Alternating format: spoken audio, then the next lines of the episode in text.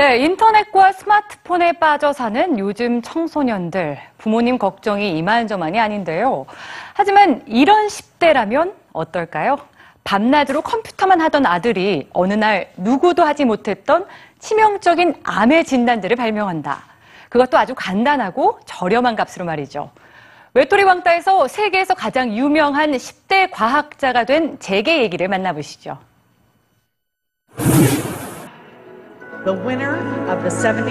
70개국 1,500여 명이 참가하는 세계 최대 규모의 청소년 과학 경진 대회. 우승자가 호명되자 한 소년이 달려 나옵니다. 놀라움과 감격을 감추지 못하는 소년, 잭 안드리카. 잭은 세계 최초로 췌장암 진단 시약을 만들었습니다.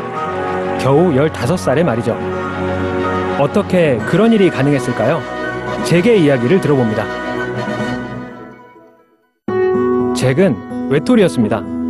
혼자 지내는 날이 많았습니다. 잭의 친구는 집안에 있었습니다. 혼자 컴퓨터를 하거나 실험을 하는 게 유일한 놀이였습니다. 부모님들은 그런 잭을 걱정했죠. 그러던 어느 날, 삼촌같이 지내던 분이 췌장암으로 세상을 떠났습니다. 책에서나 보던 질병이 주변의 일로 닥친 것은 잭에게 큰 충격이었습니다. 그때부터 잭은 인터넷에서 췌장암에 대한 모든 자료를 공부하면서 자료를 모았습니다. Over 85% of all pancreatic cancers are diagnosed late, when someone has less than a 2% chance of survival. 거기다 진단법은 60년이 넘었고 정확도는 30%에도 못 미쳤습니다. 좀 더 값싸고 빠르며 간단하고 민감한 진단이 필요했습니다. 잭은 췌장암에 걸렸을 때 혈액에서 발견되는 8,000개 이상의 단백질을 일일이 확인했습니다. 그리고 드디어 메소텔린이라는 단백질을 찾아냈습니다. 그것은 췌장암이 걸렸을 때 급속도로 증가하는 단백질이었죠. 이제 본격적인 시약 개발을 위한 연구가 필요했습니다. 필요한 예산과 자재, 계획을 담은 이메일을 국립연구소와 각 대학으로 보냈습니다. 그러나 결과는 참담했습니다.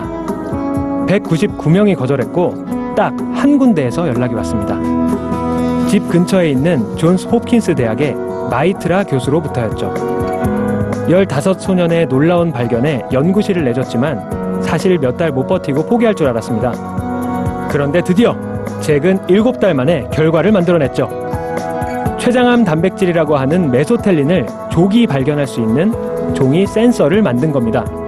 이제 5.5%밖에 되지 않던 췌장암의 생존율을 100%로 올릴 수 있게 되었습니다.